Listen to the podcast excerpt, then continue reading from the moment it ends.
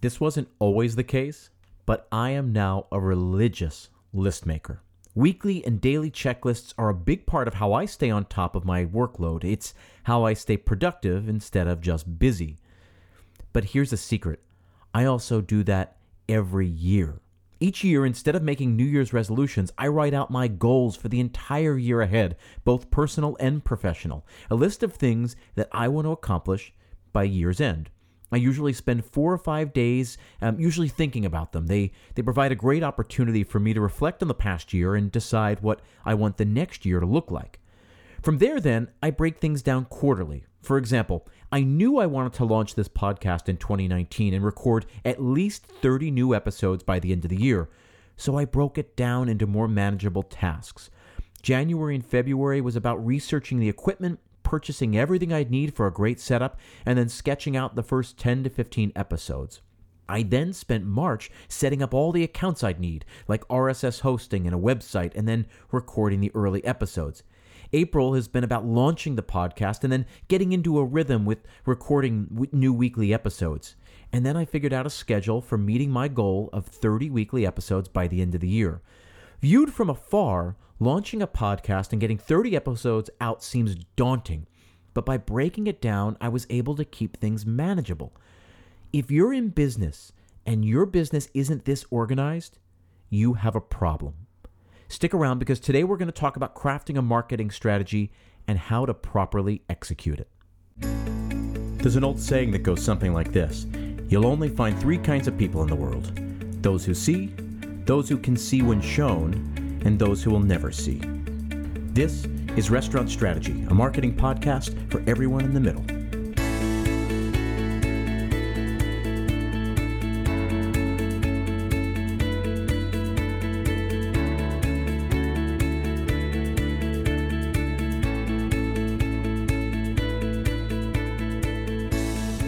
Everyone, thanks again for tuning in. My name is Chip Klose, and this is Restaurant Strategy a marketing podcast dedicated entirely to chefs, restaurant owners, and marketing professionals out there working in the hospitality industry.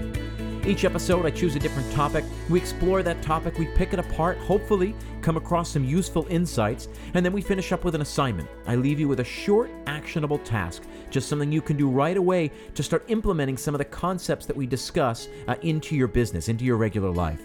If you like the podcast, go ahead and subscribe. If you feel so inclined, I invite you to leave a review. Uh, the five star ratings just help boost our rankings, which just means we can reach more people and eventually start to broaden the discussion. I believe the, the more our business is being talked about, the better off we all are. So, what does your marketing strategy look like? Do you even have a marketing strategy? If you're like a lot of restaurant owners out there, it's non existent. More of a seat of your pants kind of approach. Mother's Day is coming up. We should do something for Mother's Day. Hey, our beverage sales are down. Let's run a quick drink special. But that's not a marketing strategy. That's something I call restaurant whack a mole. But it's what I see a lot of restaurant owners doing, and that's the stuff that keeps you busy but not productive. The only way to change that is to fundamentally shift the way you think about marketing. A marketing strategy should be diverse and it should be thought out. Just like I do with my yearly goals, right? I sit down at the end of the year and I and I write down everything I want to accomplish and then I break them down quarterly. And yes, I break them down weekly and even daily. You need to do the same. Compartmentalize things so that they stay manageable. Think of your marketing strategy like the branches of a tree. The, uh, the trunk of the tree is your business, and each branch forks off from the trunk. Each branch is reaching higher and higher and higher to get to the sunlight. You're going to identify a bunch of different branches and develop an individual strategy for each of them. You're going to write it down, and then you're going to share it with your team. You're going to be organized about it. You're going to anticipate the promotions as they come up, and most importantly, you're going to measure things as you go because, as the saying goes, what gets measured gets managed. At the end of the year, you're going to look everything over and you're going to look at everything you measured and you're going to decide what worked and what didn't. And then you're going to shift your plan accordingly. That's how you develop and cultivate and execute a marketing strategy. It's always breathing, it's always shifting. But you have to be really clear about it to be able to understand and to articulate exactly what you're shifting. We did this, this, and this, and the last part didn't work, so we're going to shift that last part. So, uh, if I were opening a restaurant today, I might consider the following branches. I've identified 10.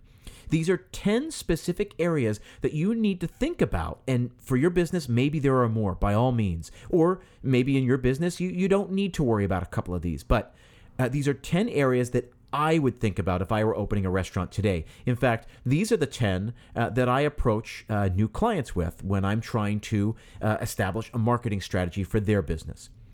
Number one, branding. This very much has to do with the marketing pillars we already did in the previous episodes, right? So everything we do, everything we put out communicates something to our target audience, right? It it tells them something about the business, about the experience that we're crafting. So you have to think about what kind of people you want to attract. Uh, you should be positioned. Everything about the restaurant should be positioned to provide a certain kind of experience, to communicate something to the audience, right? So I'm talking about the website. The website needs to communicate uh, what the experience is like. The social media channels uh, need to communicate something to your audience. The lighting, the decor, the menus, the staffing, everything, the pricing, it all communicates something about who you are, about the identity of the place. So that's number one. Make sure that everything you do is all pointing in the same direction. This is branding. Uh, number two, uh, I would come up with an idea, and a way to attract new customers, right? You need a plan for for attracting, reaching new people, to get new people in the door. There are a thousand ways to accomplish this, right? So maybe it's a special offer to get people in the door. Maybe it's through paid advertising. Maybe you're going to use your social media marketing to to attract new new clients. Maybe you're going to use influencer marketing to uh, to broaden your reach, or, or maybe you're uh, you're going to employ more grassroots efforts to reach neighboring uh, businesses and communities. Again, there are a thousand, but you need to develop a strategy to attract new customers. Number three is retention. So you already know who you are and you've already uh, figured out a way to attract new customers. Now you need to figure out a way to turn those customers into loyal customers, right? How do you specifically build loyalty? How do you bring people back? Um, do you have a bounce back plan in place? Uh, does it work? If not, what needs to change about it. If you don't have something in place what's the hesitation? Uh, are you using permission marketing like uh, like your e-blast to communicate with your audience? Um, have you been building an email list? If not that is something you should definitely do. Um, retention is the way that we build long-term regulars right? They always say the uh, it's cheaper to uh, to keep a customer than to find a new one. Uh, retention number three is very very important. You need to uh, you need to figure out a way to bring people back. Number four, I call this out of towners. So in a city, maybe this would be something like a concierge program, a, a way to formally target out of town diners. People are in for a couple of days or a week at a, at most. Um, so in a big city, this is certainly key, but in a small town, um, I think it is too. Uh, let me apply the idea to uh, to the small town where I grew up in. Uh, so I grew up uh, in a suburb outside of Philadelphia, and there were no hotels or motels for at least ten miles, but there were two high schools, and football games on Friday nights were huge. So if I had a business in that town, I might devise ways to reach the visiting team and their fans. The schedule is is set months in advance, I would know exactly what team is coming in each Friday night, and I would know where they're coming from. I would maybe figure out a way to target those fans because they're all going to be in town. They're going to need something to eat either before the game or after the game.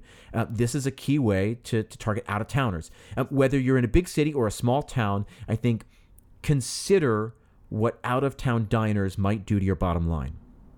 Number five, uh, I call this group sales, right? Or this is events. So this is a large party or private dining business. Broadway shows are great at this. So rather than sell tickets two at a time, they have people dedicated just to selling blocks of seats, 25 or 50 or, or 100 at a time. But restaurants usually play shortstop on this one, right? They're, they're waiting with their glove ready, uh, just waiting for a grounder to come their way. So they catch a call when it comes in, and then they uh, and then they try to get that party in. But for the love of God, why wouldn't you play offense on this one?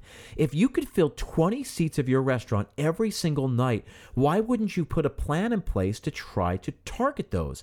So maybe that's business dinners. This all depends on what kind of restaurant you have. So maybe uh, maybe it's business dinners, right? Maybe you got a nicer place and you need to to cater to the local businesses because they always have closing dinners or you know they're celebrating something or they got people in from out of town or they got a team dinner, right? So that's an option. Or maybe it's the like the example that I was using before, right? The out of towners. Maybe I would figure out what high school is coming in to play football, and I would reach out to the boosters and see if I could get you know 40 people in. You know, carve out 40 seats in my restaurant um, to cater just to the boosters and their kids before the game. Group sales are huge. If you could pad the bottom of your book with just 20 people or 40 people every night, why wouldn't you do it? Number six, uh, I would think about downtime programming. So I would look at my book and I would look at, um, you know, look at my reservation book and I would look at my uh, revenue and I would figure out where are the spots throughout the week that are underperforming and can we figure out ways to fill those seats. So maybe you're busy, you know, Friday and Saturday nights are crazy. Sunday's pretty busy, you know, in the middle of the week, you know, Wednesday and Thursday is good, but maybe Monday and Tuesday are dead. I would I would circle that and try to figure out ways, uh, try to identify specific promotions or programming to build some of that downtime business. Um, maybe you're busy for dinner but not for lunch or vice versa maybe, uh, vice versa. Maybe you're really busy for lunch but you need a way to boost uh, dinner business. I-, I, can't tell you how to solve this problem. I can uh, down the line we'll talk about this. I can talk about some ideas but identify where your downtime business is and then come up with ideas. So maybe it's uh, you know two for one entrees or you know buy two entrees and you get an appetizer for free. Or maybe it's uh, you know free glass of champagne if you dine on these nights. Or maybe it's uh, maybe you do uh, programming for special wine dinners on these nights, or maybe you, you know, coordinate special dinners with the uh, the craft brewery that's in your town. There are no uh, there's no limit to the kind of um, programming you can do and the, and the answers, the solutions to this problem. But first, you have to identify where your downtime is, and then figure out ways to fill those seats. Uh, number seven, I would think about the holidays. I would look at a calendar and lay them all out, right? So holidays often mean big money in the restaurant business. So when you look at days like Valentine's Day, Easter, Mother's Day, Father's Day, 4th of July, Thanksgiving, Christmas, New Year's, right? These are all very, very big days in the restaurant industry. But then there are also other holidays like Memorial Day and Labor Day, Martin Luther King Day, and President's Day, right? Those holidays mean long weekends. So people have more opportunities to dine out. So maybe Sundays are usually dead, but because your, uh, your guests are going to have Monday off, maybe Sunday's going to be really busy. Capitalize on that. See how you can uh, capture as much as possible. All right. So the other side might also be true. If your typical crowd is out of town on some of those big holidays, right? I live here in New York City, and uh, Memorial Day and Labor Day are usually dead. Fourth of July weekend is usually dead because everyone is uh, everyone is out of town. They're vacationing. They're at their beach house. They're they're upstate. So, is there an opportunity to attract or to cultivate a new audience? Is there an audience that's that is in town, or to turn it one more, uh, maybe you should staff lean. Maybe you maybe you should just run with a skeleton crew to to save your to save your costs on those days. Or maybe you should even close. Maybe Fourth of July is so dead in your restaurant that it's better off to close. That you're you're going to lose money. These are all things to consider, but look at your entire year and map out all of the holidays and come up with a plan of attack. Number eight is retail. Uh, so we're talking about retail or merchandising. I think about Dead Rabbit in New York City. They're down in the financial district, and they're um, they're a high end craft cocktail bar, and they make something like twenty percent of their annual revenue just on merchandise. So we're talking shirts, hats, keychains, cocktail cookbooks, etc. Uh, I work with a client here in the city that started their own line of chocolates, and it's a great way to make a little extra money for the business. Um, so, can you make special bonbons for Valentine's Day and sell them as an add on? Maybe the answer is yes, maybe the answer is no, but it's something worth considering. Is is retail or merchandising something to explore? Are you leaving money on the table? Number 9, menu, right? This is the one thing you give every person who walks into your restaurant. Yes, it's a list of items for sale, but you need to maximize it. So there's a saying, as I said before, what gets measured gets managed. And we'll talk about this in another episode, how to how to maximize, how to really exploit your menu and make sure that it's doing some heavy lifting for you.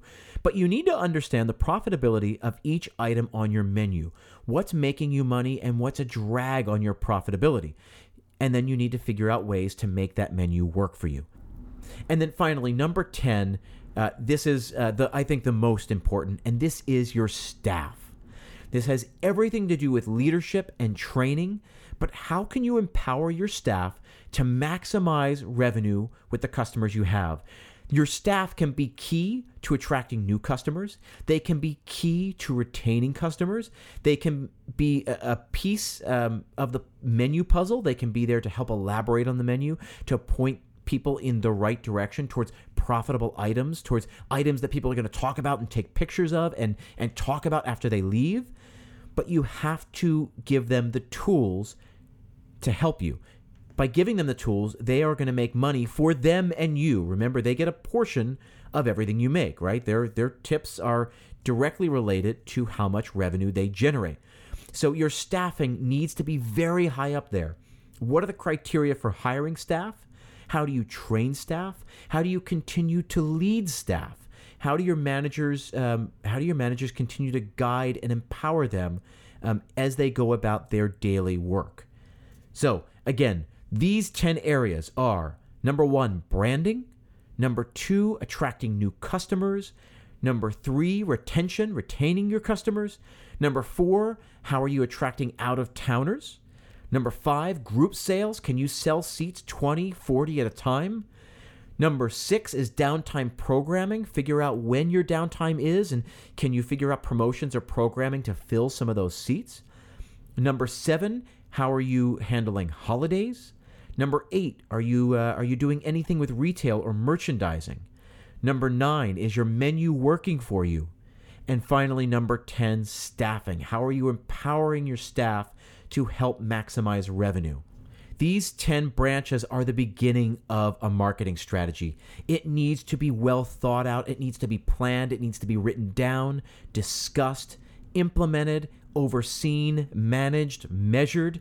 A marketing strategy cannot be a fly by the seat of your pants thing. It needs to be written down and it needs to be managed. So, for this week's assignment, I want you to start looking at your marketing strategy. Write down these 10 areas and start writing down what you're already doing in those areas or what you can be doing in those areas. This is how we begin to develop a marketing strategy. Hopefully, you're going to come to the end of it and see some holes which is great. These are things you haven't thought of. You can start putting a strategy into place. Hopefully, you're going to see areas that were kind of uh, a little loose and you can help formalize them. I urge you to bring the rest of your team into this conversation, especially your uh, your managers, those people who are um, your first line of defense. Uh, those are the ones that are going to lead your staff and, and, and help empower them and, and get them excited about everything you're doing. Uh, so th- that's the assignment for this week. Um, I, I hope I hope this is helpful. This podcast is called Restaurant Strategy. It is about strategizing, it is about being organized. You have to be organized in order to make this successful.